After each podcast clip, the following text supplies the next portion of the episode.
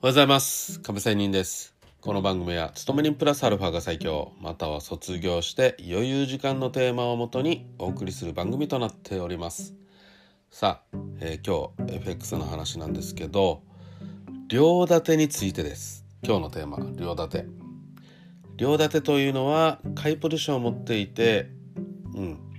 その買いポジションを決済せずに売りポジションをするということなんですけど、同じ通貨の中での買いポジも売りポジもやるということなんですよね。両方のポジションを立てるということなんですけど、その時というのは大体損を抱えた時に苦し紛れに両立てをするということが多いと思います。はい。時にはね、利益が乗っていて両立てするというのがあると思いますが、でも大体両立てするときには損を抱えての両立てだと思います。私は亀仙人はというと、実は本当に両立てはしません。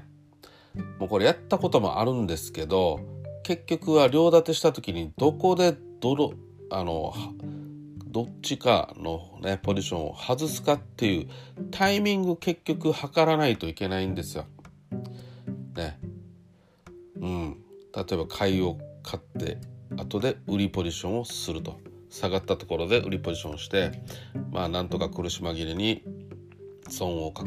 それ以上増やさないように両立てをするんですけど、じゃあどこまでこれ下がるのと、そのタイミングを測るっていうことで、結局タイミングを測らないといけないということを考えないといけないので、ずっと考えることが増えるんですよ。なのでもうやりません、私は。どうせ両立てやるんだったら損切りをして逆ポジションを持つと、要はドッテンなんですけどね、それをしないと意味がないっていうのが両立てをした時の初期にね、これ意味ないなと本当に感じられたので、両立てはしないです。マジで。というか、そもそも両立てする金ないからね。資金がないので、両立てするぐらいの資金を持っていれば、やるかもしれんけど、それぐらいだったら本当にね、ある意味レバレッジ上げるんだろうなと自分では思ったりするわけなんですよ。とにかく両立てするということは損切りできない自分をごまかしているということかなと、ちょっと厳しめに言うと思います。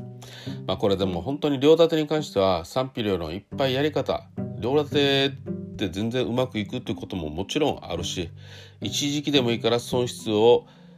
増やさないという方法は確かにあります、でもこれ私には合わないし、やらないということだけなんですけど、これで本当に両立てでやってる人がいたら申し訳ありません。ちょっと私は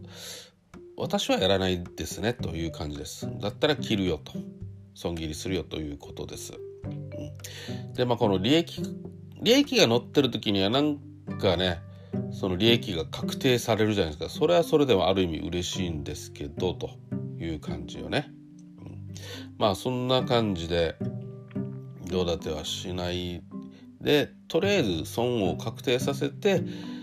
ャートを見ないと、しばらく離れるということの方が気持ちが私はすっきりするんですよ。もう楽になれるっていうの、もちろん相当の損失額を出してもかなりやられてはいるけど、それでもやっぱり心はノーポジなので超楽なんですよね。そんな感じで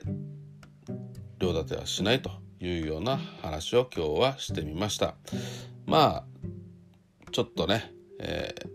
考えてみようかなと、自分自身もあえて振り返って考えてみようということでも話してみました。話をしてみたけど、やっぱり自分はいいかなという感じです。それではまた明日。See you!